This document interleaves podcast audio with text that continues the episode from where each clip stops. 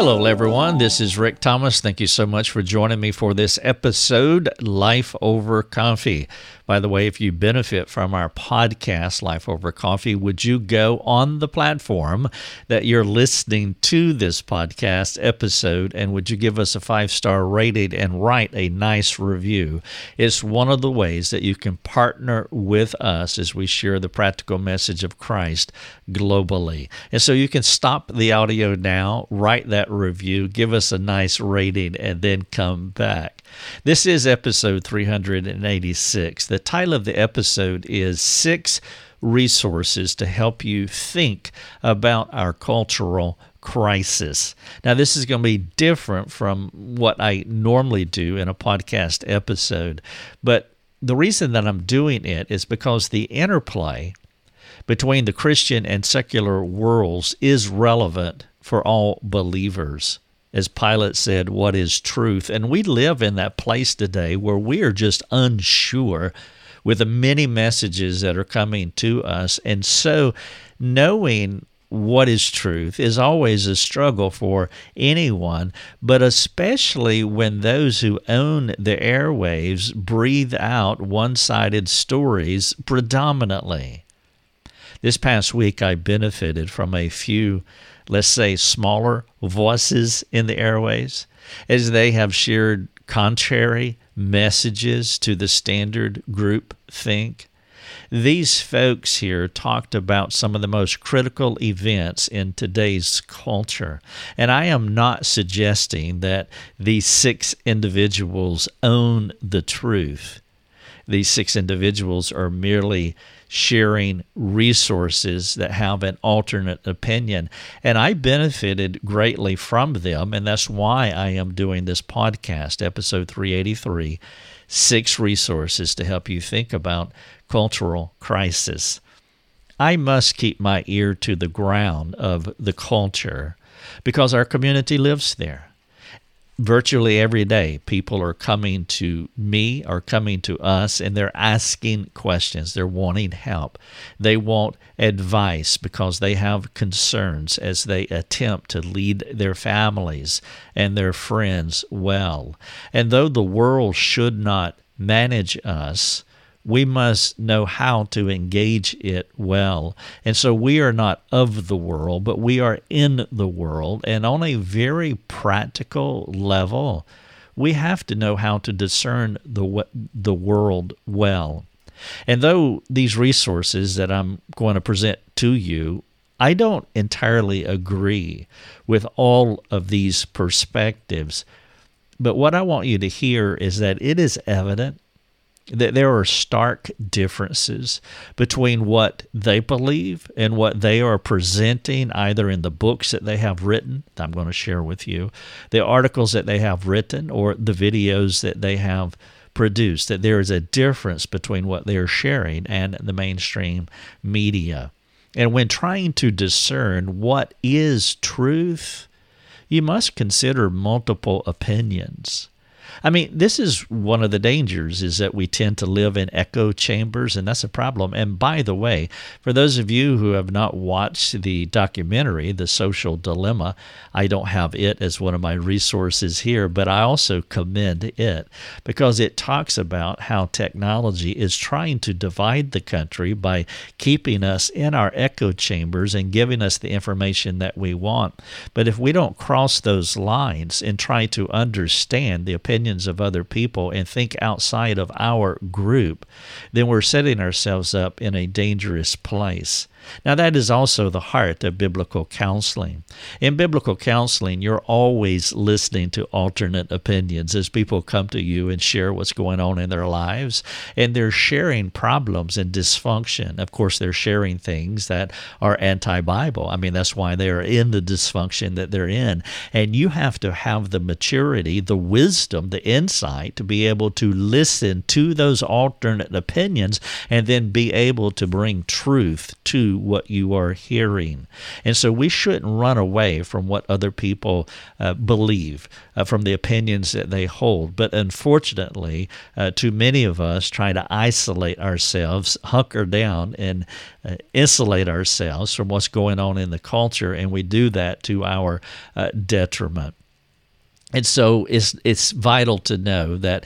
But by the way, these six resources that I'm going to share with you, none of these. I, I don't know if any of these people are Christians, and, and some of them I know are definitely aren't Christians because they have shared that. And so the alternate views, these resources that I'm going to commend to you, they come from liberal or non Christian commentators. These resources do not come from my echo chamber, and it is important. And so uh, here are six things that I have benefited from in the, the past week. There are two books, uh, there are two articles and there are two videos. I think that's how it breaks down. And so I want to share them with you. And they they aren't in any particular order. Uh, they're just how I've laid them out here in these show notes. And by the way, if you go to episode 383, you will be able to link to every one of these resources and you can um, choose whether you want to read the books, read the articles, or watch the videos uh, yourself. Okay. All right. So the first one here, and I'm going to share the blurb that was given under each one of these resources. So this is not my commentary uh, on the resource. This is what the content publishers have presented to explain what the book, the video, or the article is about. I will, after I read the blurb, uh, share a couple of opinions and why I benefited from this particular resource. Again, episode 383 Six Resources to Help You Think About Our Cultural Crisis. The first one is a book that I've just completed, and it's called Ordinary Men and the subtitle is Reserve Police Battalion 101 and the Final Solution in Poland. This book was written by Christopher R. Browning, and here's the blurb that the publishers put out to explain this book. Ordinary Men is the true story of Reserve Police Battalion 101 of the German Order Police, which was responsible for mass shootings as well as roundups of Jewish people for deportation to Nazi, Nazi death camps in Poland in 1942. While this book discusses a specific reserve unit during World War II, the general argument Browning makes is that most people succumb to the pressures of a group setting and commit actions they would never do of their own volition. Ordinary Men is a powerful, chilling, and important work with themes and arguments that continue to resonate today. Now, that was the content pub- publisher's blurb about this book called Ordinary Men by Christopher Browning. This was a stunning book. For those of you who have read Foxe's Book of Martyrs, uh, then you'll understand somewhat what this book is about. Foxe's Book of Mar- Martyrs is basically a written documentary on uh, Christians who were put to death in so many different ways um, hundreds of years ago. And it's an excellent treatment. It's a very difficult read because it's just a book about death, about people being persecuted. Foxe is John Foxe, uh, Foxe's book of Martyrs. Well, this book is very similar to that, uh, but what it's talking about specifically is this particular battalion, the Reserve Police Battalion 101. And it was uh, constituted uh, by Nazi Germany, and their responsibility was to go out and to find Jews and basically kill them. And so much of this book is stories of Jews that they killed I'll give you one illustration that uh, they went into a hospital where uh, there were 50 Jews who were malnourished and they were emaciated and they were all laid in beds. This battalion, 101, went into this hospital and just started spraying bullets. That was their job, kill Jews. There's other stories of where, you know, they would go into a town, they would grab 200 or so, and they would take them to a designated area and then kill them and have a mass burial, uh, put them in a hole, and so forth. And it's story after story after story. And, and so there's a lot of research here that Christopher Browning did to uh, validate uh, what he is sharing. But then, as this blurb said, that there is a, a general theme that he's also trying to communicate, and it's this, and it's in the title of the book Ordinary Men. These were just ordinary men. These were your neighbors and my neighbors who were brainwashed or gaslit to such a degree that they chose to sign up to be part of Reserve Police Battalion 101. And the question that's asked throughout this book is how can ordinary men choose to sh- to shoot to kill their fellow citizens, fellow citizens who were different from them? And so when a country divides the country into two groups and then gaslights one group uh, to to the point to where they are energized or radicalized to where they want to go out and kill other people, uh, we're in a very dangerous place. And so this book obviously has relevance today. Now, there were three types of ordinary men that Christopher Browning talked about in the book. There was one type in this battalion that enjoyed they looked to do this. They wanted to go out and kill uh, Jewish people. And then there was a second group that was part of the battalion, and they had multiple battalions. This is just Battalion 101. But they had a second group uh, who had reservations about doing it, but they did it anyway. This is the self censoring group. This is the person that went along with the flow, even though uh, they were against it and they participated in killing Jewish uh, people. And then there was a third group of people who were against it, but they were a part of the group, but they did all that they could do not to kill Jewish people, but yet not take a stand because their own life would be on the line. And so it's it's still self-censoring like the middle group, uh, but yet they tried not to kill Jewish people. For example, when the battalion went into the hospital where 50 Jewish people were emaciated and malnourished. Uh, there was one particular individual when he was uh, shooting his gun, spraying bullets all over the place. Uh, Christopher Browning said that he sprayed wide meaning he didn't hit any of the Jewish people. So he was participating, but he did not want to be there. His battalion commander saw what he was doing. He admonished him and said that he was going to report him. And according to Browning, that he did not uh, report him.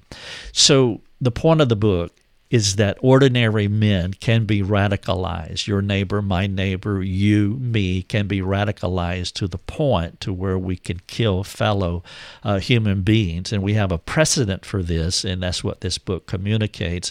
Ordinary Men, Reserve Police Battalion 101, and The Final Solution in Poland by Christopher Browning. And then there was a uh, an article that I read this week, and it was written by Abigail Shrier. Uh, this article is titled What I Told the Students at Princeton. Abigail said, I was so honored tonight to be hosted by the Princeton Tory, the Witherspoon Institute, and the Tikva Fund. The undergraduates I met tonight were clear sighted and brilliant and astonishingly, astonishingly well read. There's so much on their shoulders. Here was my message to them. And then you can click on the link here and it will take you to, this article by Abigail Shrier. I have followed uh, Abigail's uh, work over the past couple of years. She's the lady that wrote the book Irreversible Damage, uh, what the transgender craze is doing to our young kids. Uh, I've taken a lot of information from that book. I have a one hour webinar on our website. It's free to you. You can watch it on transgenderism. I gave that uh, webinar, uh, presented that webinar in Colorado to a church that asked me specifically uh, to do it. And it's a lot of information that I adapted from Abigail Shrier's work. And so I have been reading a lot of her content on uh, Substack. And this article came from her platform on Substack, and I read it, and it is one of the most. Uh, this is on freedom of speech, and this is what her uh, message was about uh, to the Princeton students on freedom of speech and not self censoring, which is really a good. Um, supplemental read to the book that I just referenced, uh, Ordinary Men, because this is our danger. And I, w- I will tell you that if, if you read anything or look at anything that I present to you out of these six resources, read that article. It is the most stunning, vibrant, courageous, refreshing, relevant powerful article that I have read in a long time, and I've read it a couple of times. It's an amazing article, uh, and I, I, just can't I can't commend it enough. Again, uh, Abigail Shrier is Jewish. I, d- I doubt, I don't know if she's a believer. I, d- I doubt that she is. But one of the cool things that I want you to hear is because of the nature of the crisis that's been happening in our country over the past decade, that there are a lot of people who are who are what I call politically homeless, meaning that these are hard left people or liberal people, maybe not hard left, but historically they've been liberal people. But now they are not beholden to what the liberals are doing in our country but yet they won't become conservative like me and like many of you. And so they're living in this land of wandering, like political they're politically homeless they have no place to land and so now they are giving their voice against what is going on on the left side of the political aisle. And that's one of the things that's so refreshing about these resources. And it's one of the reasons that I want to introduce some of these people to you.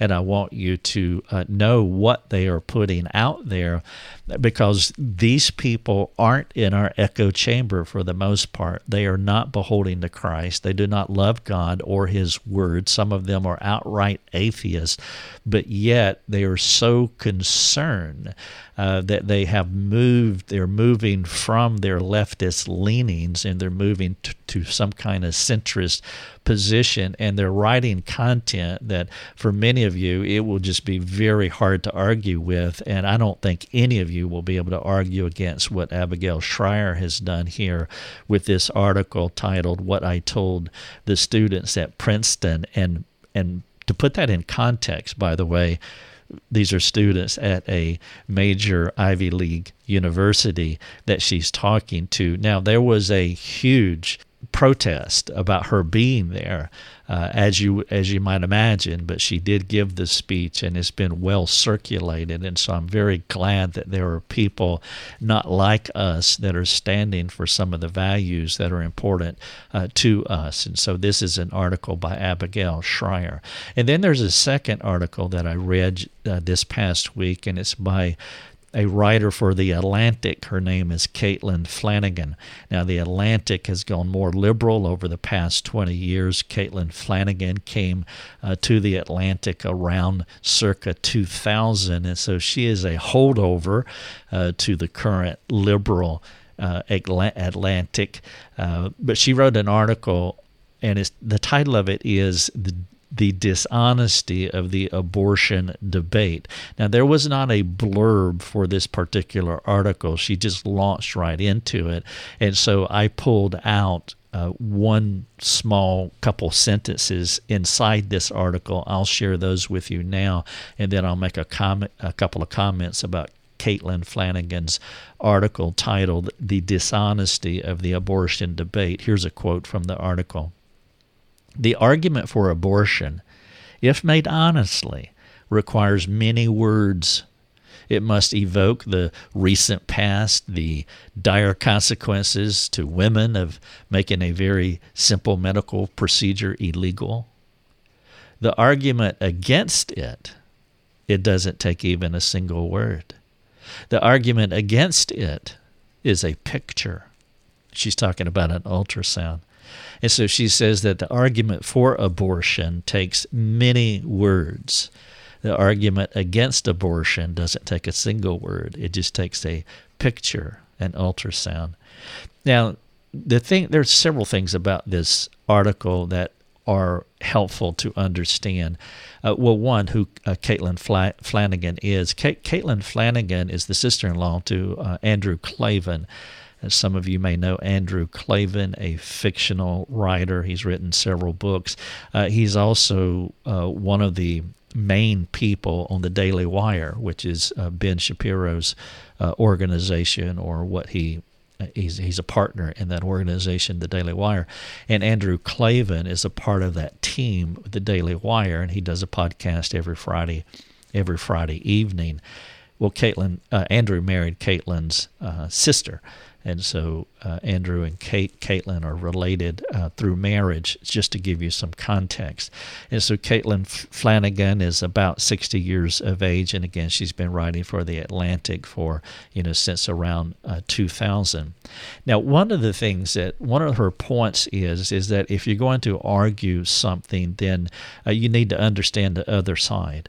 Now, this is critical in doing biblical counseling. This is what I was saying earlier that if you are not willing to go to the other side and hear a story that is different from what you believe, then you're not going to be able to help anybody, really. I mean, it's, it's, simple parenting, you know, not understanding your parent or not or your child, not understanding your wife, not understanding a friend who believes differently from you. And so she's making a strong case that we need to listen to the other side so that we can develop our arguments. We either change our arguments, uh, maybe we even change our beliefs completely. Uh, but if if our truth can't stand against the arguments, then what kind of truth do we have? And so th- that's a good point that she is making.